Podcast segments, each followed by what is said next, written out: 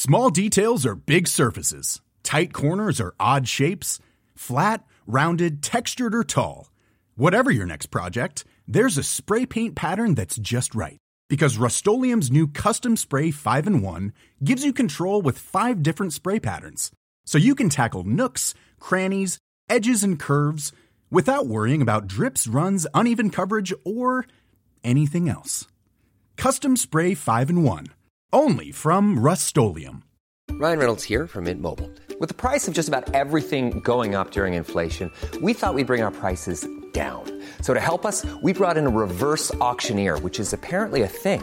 Mint Mobile unlimited premium wireless. Have to get 30, 30, bit to get 30, bit to get 20, 20, 20, bit to get 20, 20, bit to get 15, 15, 15, 15 just 15 bucks a month. So, Give it a try at mintmobile.com/switch. slash $45 upfront for three months plus taxes and fees. Promo rate for new customers for limited time. Unlimited more than 40 gigabytes per month. Slows. Full terms at mintmobile.com. Hallo, mijn naam is Gijs Groenteman en dit is weer een dag, de podcast waarin ik elke dag 12 minuten, ik houd bij me de kookwekker, bel met Marcel van Roosmalen.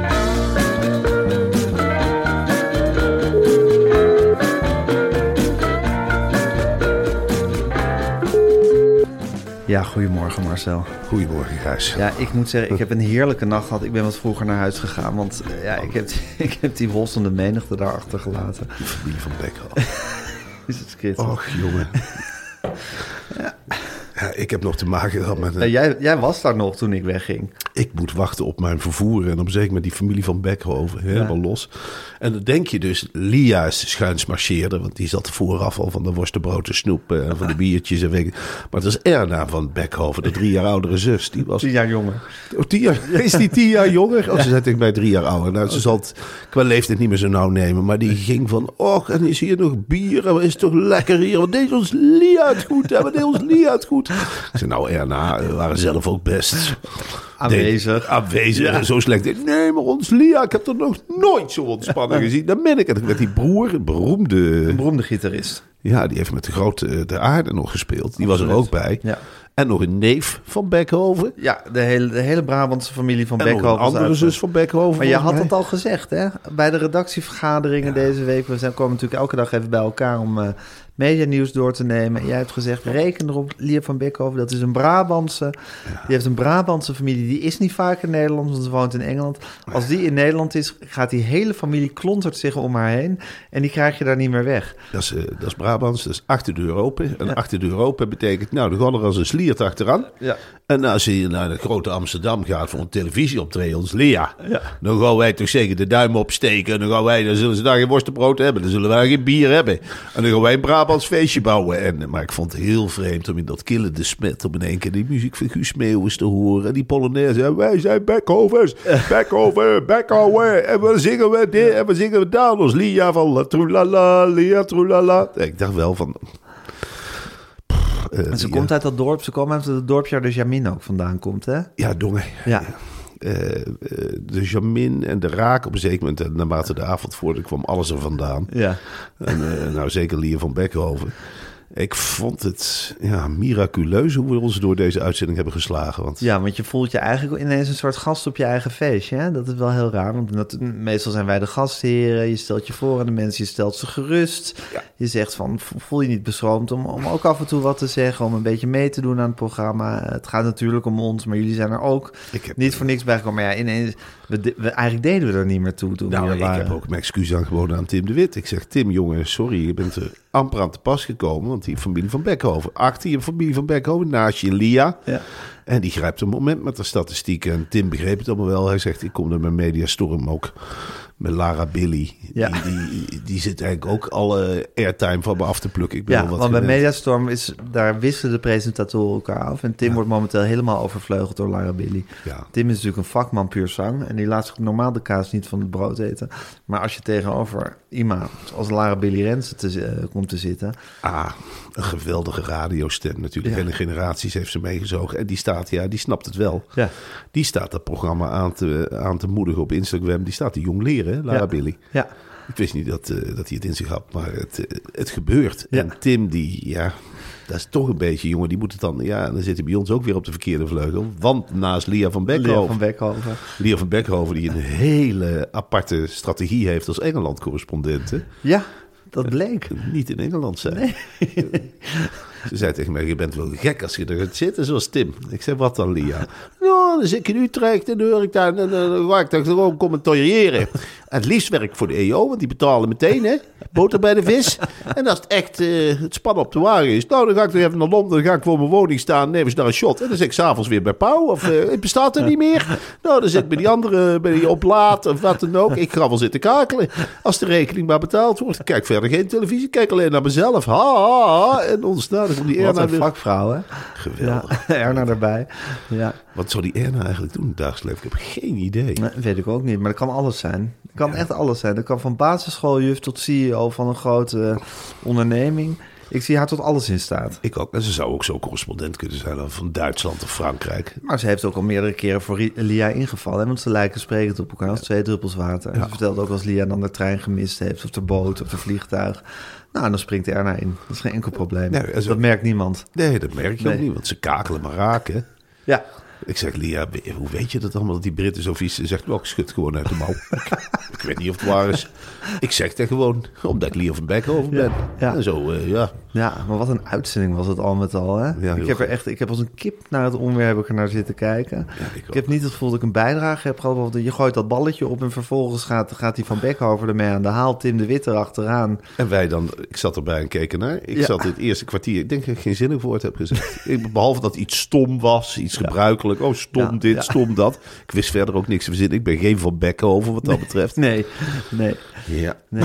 Maar goed, pas na een half uurtje bij het briefje van Marcel dacht ik, nou, je pikt me een momentje. eh, nou, nou mag ik even uitpraten van Beckhoven. Nou mag ik eens mijn briefje. Jij weet niet wat erop staat. Want voor alles had ze een mening klaar. En die Tim de Wit die begon uit zichzelf, uit pure nood denk ik, een meelees te doen. Heb je dat ook meegekregen of niet? Die begon Ja. gewoon over een heel filmpje vol te praten. En ik zie dit en ik zie dat. Ik dacht, nou, je moet je mond houden. Je hebt je mediastorm, maar je, je bent hier niet bij mediastorm. Ja, ja, maar dat is even, even in vaktermen meelezen. Dat is een filmpje waar jij dan, zou ik zeggen, live commentaar bij geeft. en sommige gasten hebben de neiging om, dat, om dan eigenlijk eh, dat moment te pakken... en dan zelf allemaal dingen te gaan zeggen. En daar word je altijd heel onrustig van. Daar word ik heel rustig Ja. van. Ja. Dat zit niet in mijn voorbereiding. Dat past niet meer bij in de kop. Ja, ja, zo werkt het dan. Ja.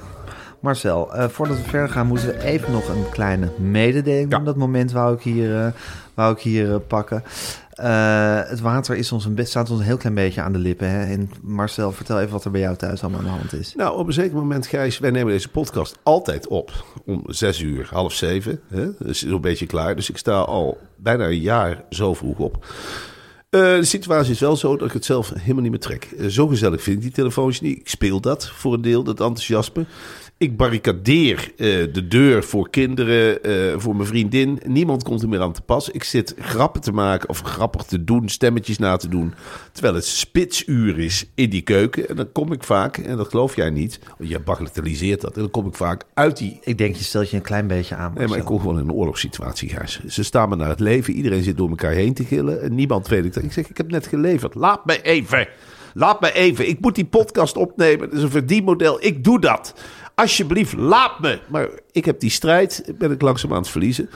En ik wilde jou voor gaan stellen, Gijs. Eh, het kan me eigenlijk geen bal schelen. Dan verliezen we een paar luisteraars. Maar om het een twee uurtjes op te schuiven, de publicatietijd. Dan ga ik Ja, dus jij wil eigenlijk pas op het moment... Je zegt, je zegt nu eigenlijk, ik ben op zo'n moment gekomen in mijn leven... dat ik pas ga werken als mijn kinderen naar school zijn. Ja. Ja, dus om, eh, nou, je brengt ze naar school, dus om half negen begint de school. Dan eh, slenter je terug. Je laat het nieuws nog een beetje op je inwerken. Kwart voor negen wil je gaan opnemen. Ja. Ja, ik vind dat best wel een grote aanslag op het geduld van de luisteraars. Die zullen dan tot een uur of tien moeten wachten eer de podcast online staan. Maar je bent onverbiddelijk, hè? Nou, ik, ik denk dan van, A, zit ik er wat scherper in. Het is nu toch ook vaak naar die brievenbus rennen. Soms is de krant er nog niet. Dat is ook een heel raar fenomeen. Ik moet het internet aanslingeren. Het is steen en steenkoud in dat oude huis van ons. Ik zit vaak, ja, vanaf half vijf zet ik de wekker. Iedereen wordt wakker. We hebben een baby van één. Die begint er ook doorheen te schreeuwen. Ik, je, je weet, je weet helemaal niet of tafereelen zich afspreken. Nou ja, dus zo spelen zich bij mij ook tafereelen af. En ik kan hier de hardliner gaan uithangen. Maar ik moet zeggen, ik vind het idee om niet meer om vijf uur 's ochtends de wekker te zetten. En ik ben En jou meteen niet weer- Absoluut niet. Nee, Het is wel zo dat ik ben niet jou ook niet zat. te worden. Nee, precies. Eh, e- e- Even eerst wat andere mensen spreken zou ook wel eens prettig zijn. Wil je maar zeggen. En ik heb het idee dat mensen daar wel overheen stappen. Ik, ik heb het idee, je wilt, Ja. je wilt toch gewoon, als jij dit graag luistert, nou, het is er nog gewoon hoor. Ja, En dan zet je het een half uurtje later aan. Nou, Ja. dan kan het jou schelen. of dan luister je het als je, als je teruggaat van je, van, je, van je werk naar huis... in plaats van huis naar je werk. We zitten wel bovenop het nieuws als twee plakvliegen. Ja, En het is voor ons een opdracht om het iedere dag te doen. En ja en het is ook duiding die we geven. Hè? Dus het is ook het nieuws een beetje op je in laten werken... en dan komen wij met de duiding ervan. En ik vind dat die duiding, juist door die afstand te nemen, het even te laten bezinken, kan dat wel eens nog scherper worden dan het al is. En bovendien vind ik het heel sterk als een generaal, want zo zie ik mezelf toch. En ik zie jou ook als een generaal. Als je met z'n tweeën eens een keer zegt, hé, hey, wij gaan de koers verleggen, wij gaan een andere strategie toepassen, wij gaan het nou eens zo doen. En dan ga ik mijn oren niet meteen laten hangen naar meneer of mevrouw de luisteraar van, oh, oh, oh, wij rekenen om half zeven. Nou, zo hoeft het niet van mij. Nee. Nou, ik vind het, een, eh, ik vind het ook een verfrissend idee. Ik vind, moet zeggen, dat beeld van die generaal, dat spreekt mij heel erg aan. Nou je ziet ons als twee generaals op het slagveld eigenlijk. Ik heb het vandaag getest, hè? Lia van Beckhoven, heb ik tegen gezegd. En de zus, Erna van Beckhoven. Ik zeg, jullie luisteren alle twee naar Weerendag. Ja, dat doen wij. Jawel, we kakelen er helemaal af en we lachen. Ik zeg, Erna, en nou kijk ik jou in de ogen aan als ondeugende Brabantse uit Dongen. Mag ik jou nou eens wat vragen? Zeg jij nou geloof dat ze niet uit Dongen kwamen. Wat zeg je? Nou, ze kwamen geloof ik niet uit Dongen. Raamsdonk Veer dan. Ja, iets anders. Iets van Ja, die beek en ja, ja. donk, weet ik waar die vrouwen vandaan komen. Ik zeg, Erna, Brabantse dat je er bent. Zou jij nog naar weer een dag luisteren als het een uurtje later was, als het om tien uur? Ik wel, en dan luister ik toen een uur later, pas ik mijn routine aan. Wel, ben de gek, maakt het nu druk? Ben jij zo in? Ben jij zo'n zeveraar? Of is die groenteman zo'n zeveraar dat hij daar niet aan kan? Goed, trekt zich niks van ander aan. Als jullie dat nou op tien uur op online zetten, het om tien uur online. Ik blijf luisteren, en Lia ook.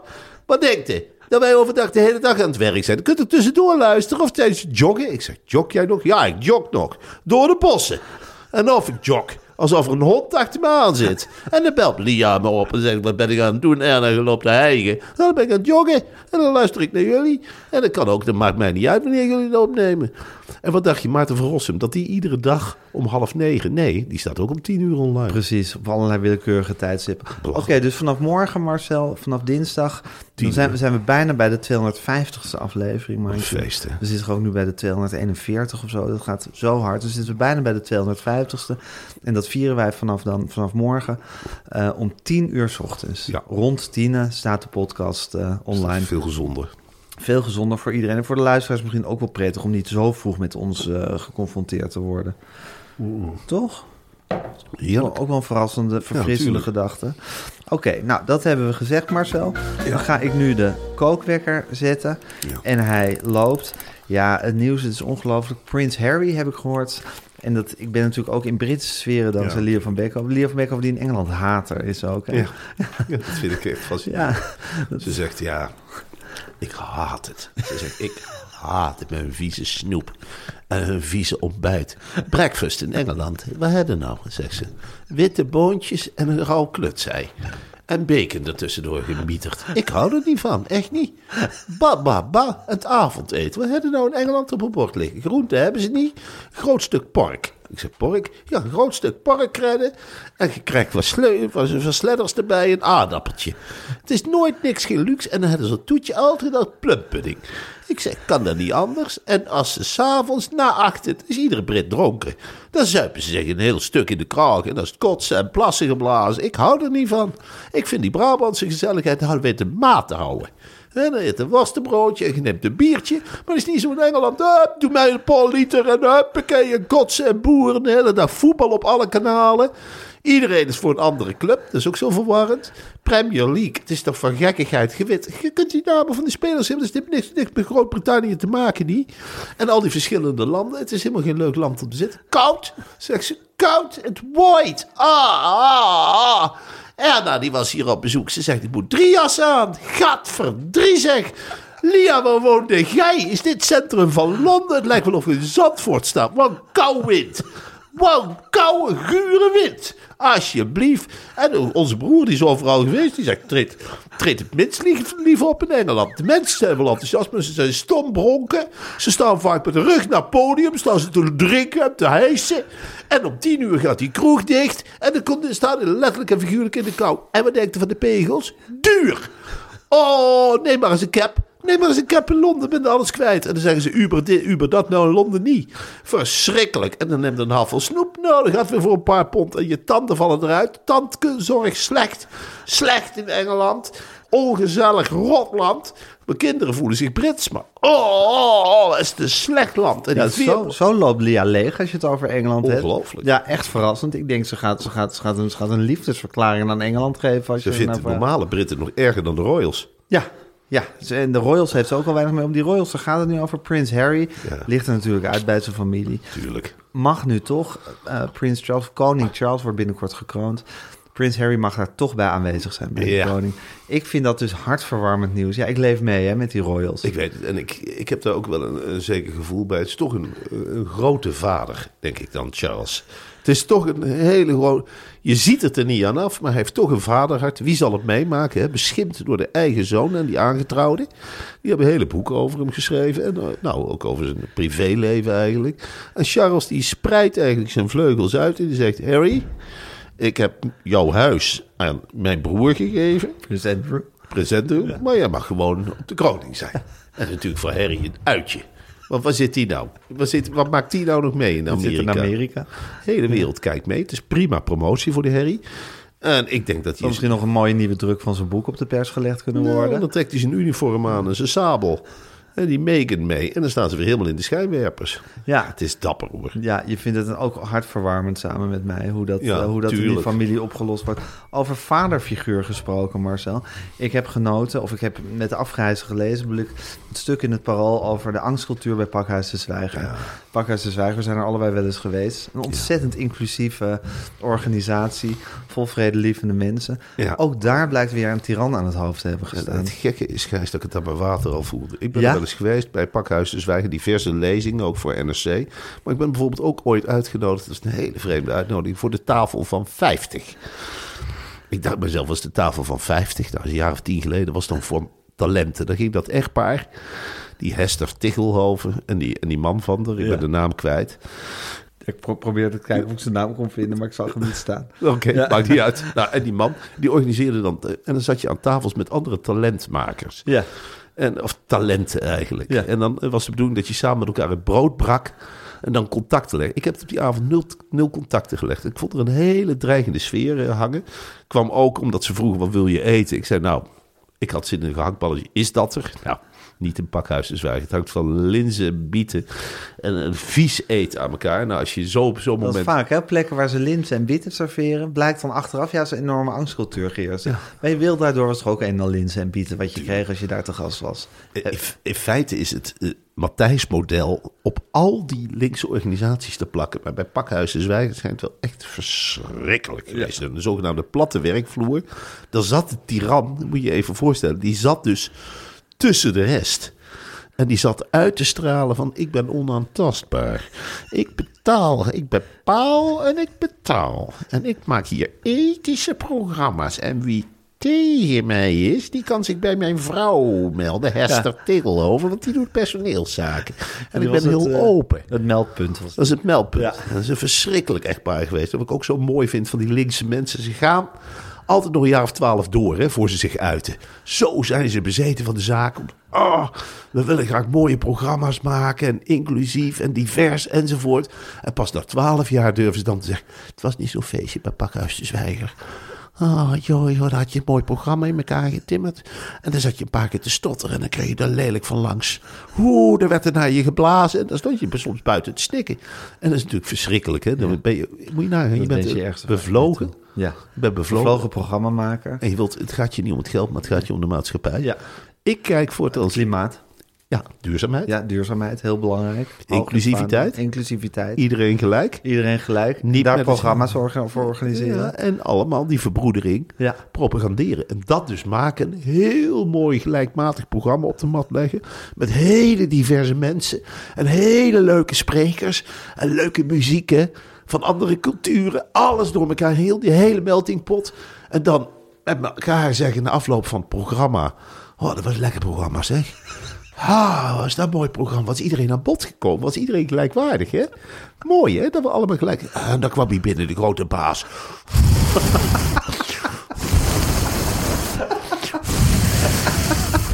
Wat gebeurde er? Na twaalf minuten met het geluid?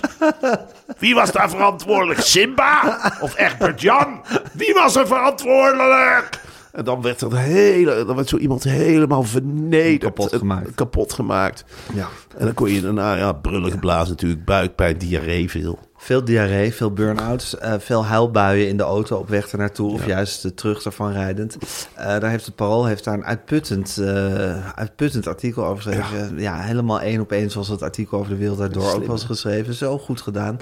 En de directeur herkent zich nergens in. Ja, dat Of is- juist weer wel een dag later. Nou, Herkende hij zich er nou wel in of niet in? Nou, heeft in eerste instantie, zegt hij, hij heeft het natuurlijk toegestuurd gekregen. En dan is hij meteen wel... Hester! Hester!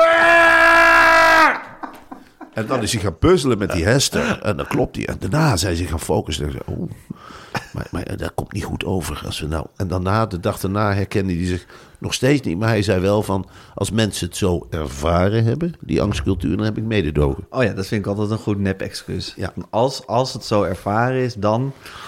Ja. En daarna treden ze dan met z'n tweetjes terug en wachten ze op, ja, op het onderzoek, het onafhankelijke onderzoek. Ja, en een soort wachtgeld neem ik aan. Tuurlijk. Ja, Het- want, de- dus, de want die show mensen gaat moeten ook gewoon eten natuurlijk.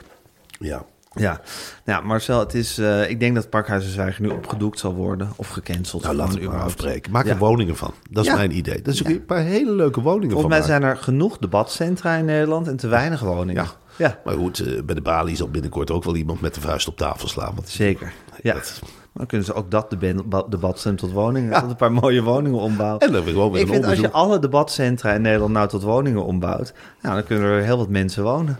Nou, dit is een oplossing, Ja, Gijs, die... Een Ja. ongelooflijk goed idee. Marcel, wat heel positief nieuws is, Max Verstappen is weer ongenaakbaar. Ja. We gaan weer een jaar vol ongenaakbare Max Verstappen tegemoet. Ja, ik heb er jaren naar zitten hunkeren naar een held in de Formule 1. Hè. Wat, wat, wat leek me dat leuk. Ja. Ik begin het nu toch ook alweer een beetje saai te vinden. Ik eerlijk gezegd ook. Het is een tweewekelijkse hulde. Met allemaal idioten die er achteraan reizen... en in het oranje op een of andere circuit gaan zitten. En natuurlijk wint eh, Max Verstappen, want hij heeft de snelste wagen en kan het beste sturen. Leuk is wel dat er nou een tweede Nederlander meedoet, hè? Nick de Vries. Dus dan zou je eventueel, net zoals bij het schaatsen, naar een soort idiote hegemonie, eh, hegemonie kunnen. Dat je 1 en 2 hebt. Hè? Dat is dan. Dat zou het leukste zijn. Ja. Twee Nederlanders die alle races winnen. En Max Ja. natuurlijk als snelste. Ongelooflijk sympathiek figuur, want Max Verstappen. Ik, ik draag zijn wereldbeeld op handen. Dat is een keer een ander geluid. Max, Wat, hoe zou je zijn wereldbeeld omschrijven? Nou, het draait heel erg om Max Verstappen. Dat is, eh, Max en stelt- Jos Verstappen. en om Jos Verstappen. Dat is natuurlijk. eh, het is jammer dat we eigenlijk bij de volgende verkiezing nog niet op Max Verstappen kunnen stemmen. Want ik denk eerlijk gezegd dat hij minister-president zou kunnen worden. En dan zou Nederland er heel anders uitzien. Dan kunnen we wel snel van A naar B. En dan heb je geen rijbewijs nodig. Ik denk niet dat Max Verstappen het stikstofprobleem tot, tot prioriteit maakt, nee, nee, nee, nee. Max Verstappen die gaat dat even helemaal bagatelliseren. En eh, ik denk dat hij dat op een hele goede manier kan. Maar ik heb hetzelfde gevoel als jij. Het mag wat mij betreft een tandje minder. Ik, eh, de spanning is er helemaal af. Ja, ik ben wel blij dat Olaf Mol een beetje is geëxcommuniceerd. Die idioot. heeft, op een manier heeft het bedrijf Viaplay heeft alle rechten zo gekocht en zo gedaan dat Olaf Mol nu geloof ik een internetstation in België mag, een internetradiostation in België mag runnen om daar Max Verstappen te verslaan. Dat vind ik wel rustig dat die nu in ieder geval uit ons beeld is gewerkt. Ja, ik zou hem wel graag in Media Insight hebben op de een of andere manier, Olaf Mol. Ik zou wel Oh, dan graag- neem ik nu alles terug wat ik net gezegd heb. Nee, blijft een idioot. Dat kun je ook gewoon rug Oh, kan je gewoon zeggen, dan komt hij alsnog. Dat heeft hij wel vaker gehoord, neem ik aan. Ja, dat is waar. Wat- dat zal niet de eerste zijn die dat Wat, wat ik bijzonder vind aan iemand als Olaf Mol, niemand wil je meer. En je blijft maar doorgaan. Je blijft maar hameren op oude successen die er nooit geweest zijn. Hij verwart heel erg het Olaf Mol zijn met het Max Verstappen zijn. Hij denkt dat Max Verstappen ook wat aan Olaf Mol heeft gehad. Maar ik heb nog nooit zo'n grote onbenul in het gezicht gekeken als Albert Olaf Mol. Heb je hem wel eens in het gezicht gekeken? Ja, ik heb wel eens in het gezicht gekeken. En Nou, wat zag je? ik zag heel veel onbenul.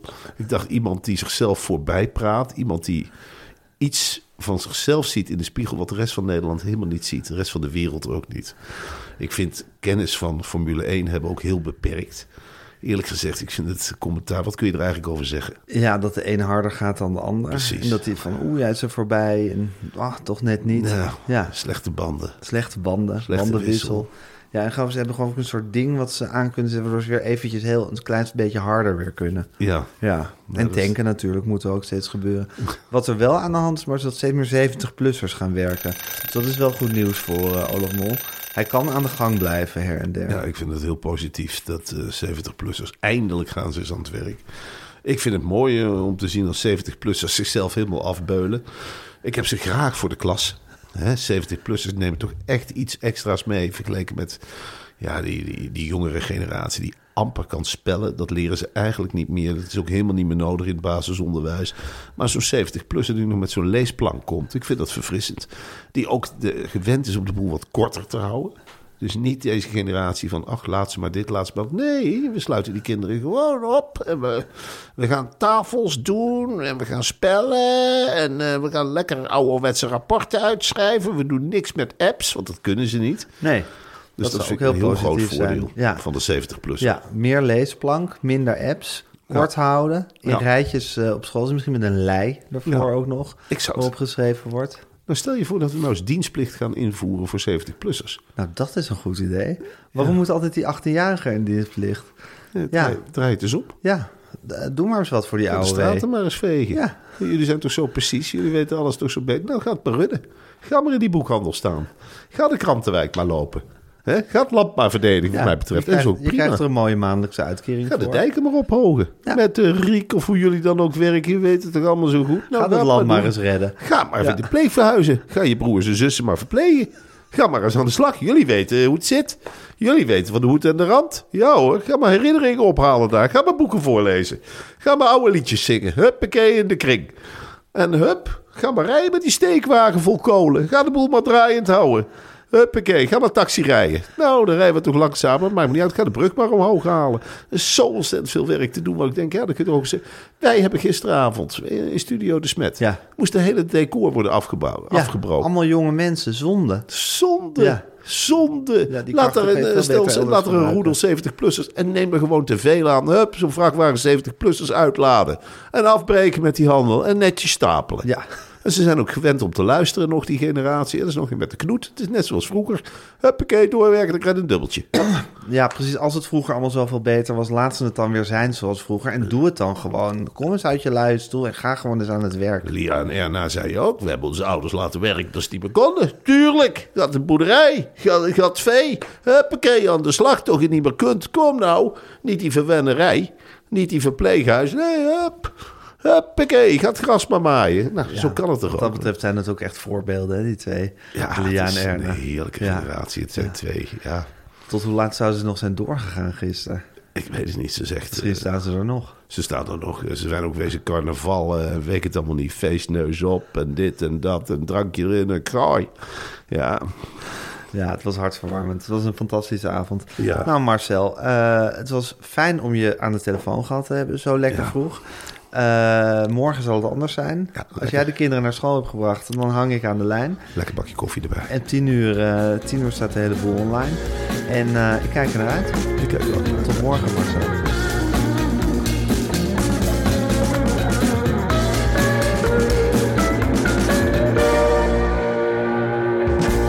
Dit was een podcast van Meer van Dit. Wil je adverteren in deze podcast? Stuur dan een mailtje naar info@meervandit.nl. This message comes from BOF sponsor eBay. You'll know real when you get it. It'll say eBay Authenticity Guarantee. And you'll feel it. Maybe it's a head turning handbag, a watch that says it all, jewelry that makes you look like the gem, or sneakers and streetwear so fresh every step feels fly. eBay gets it. So look for the blue check mark next to that thing you love and be confident that every inch, stitch, sole, and logo is checked by experts. With eBay Authenticity Guarantee, you can trust that feeling of real is always in reach.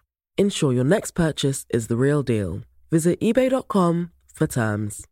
Planning for your next trip? Elevate your travel style with Quince. Quince has all the jet setting essentials you'll want for your next getaway, like European linen, premium luggage options, buttery soft Italian leather bags, and so much more. And is all priced at 50 to 80% less than similar brands. Plus, Quince only works with factories that use safe and ethical manufacturing practices. Pack your bags with high-quality essentials you'll be wearing for vacations to come with Quince. Go to quince.com/pack for free shipping and 365-day returns.